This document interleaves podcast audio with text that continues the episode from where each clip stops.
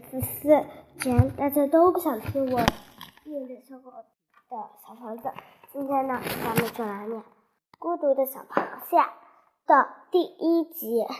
小青蟹不见了，池塘边的小泥洞里住着小青蟹。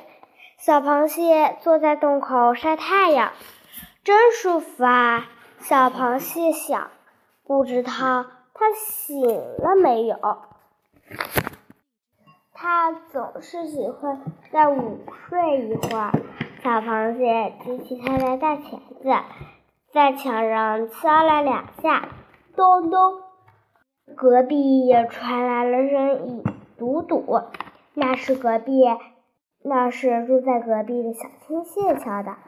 它是小螃蟹的邻居，它的小泥洞和小螃蟹的小泥洞是并排着的。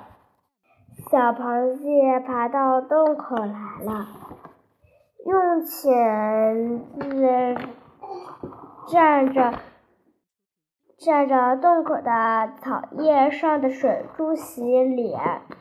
小青蟹是长得很美的，它的颜色那么清，清的像蓝天。它的钳子也很小。只有小螃蟹的一半大，小螃蟹很喜欢它，总是像大哥哥一样照顾它。我快晒会儿太阳吧，小螃蟹说。多好的太阳啊！嗯，小螃，嗯，小螃蟹很，小青蟹很乖的说，和小螃蟹一样，在洞口坐着。他们。太阳就照着他们两个，小螃蟹，小螃蟹睡着了，小青蟹却在想：干嘛每天都要晒太阳呢？傻乎乎的。它爬过来，用用小钳子轻轻地拉着它。小螃蟹，我要走了。小青蟹说：“什么？走到哪去？”小螃蟹醒来，吓了一跳。我要去找一个更好的地方住。小螃蟹很吃惊。难道这个地方不好吗？小青蟹轻轻地说：“我也不知道，但是我真的可要走了。”可是，可是，小螃蟹不知道该说什么好。第二天看到小青蟹时，它已经走远了。小青蟹转过身来，朝他挥了挥他的小钳子。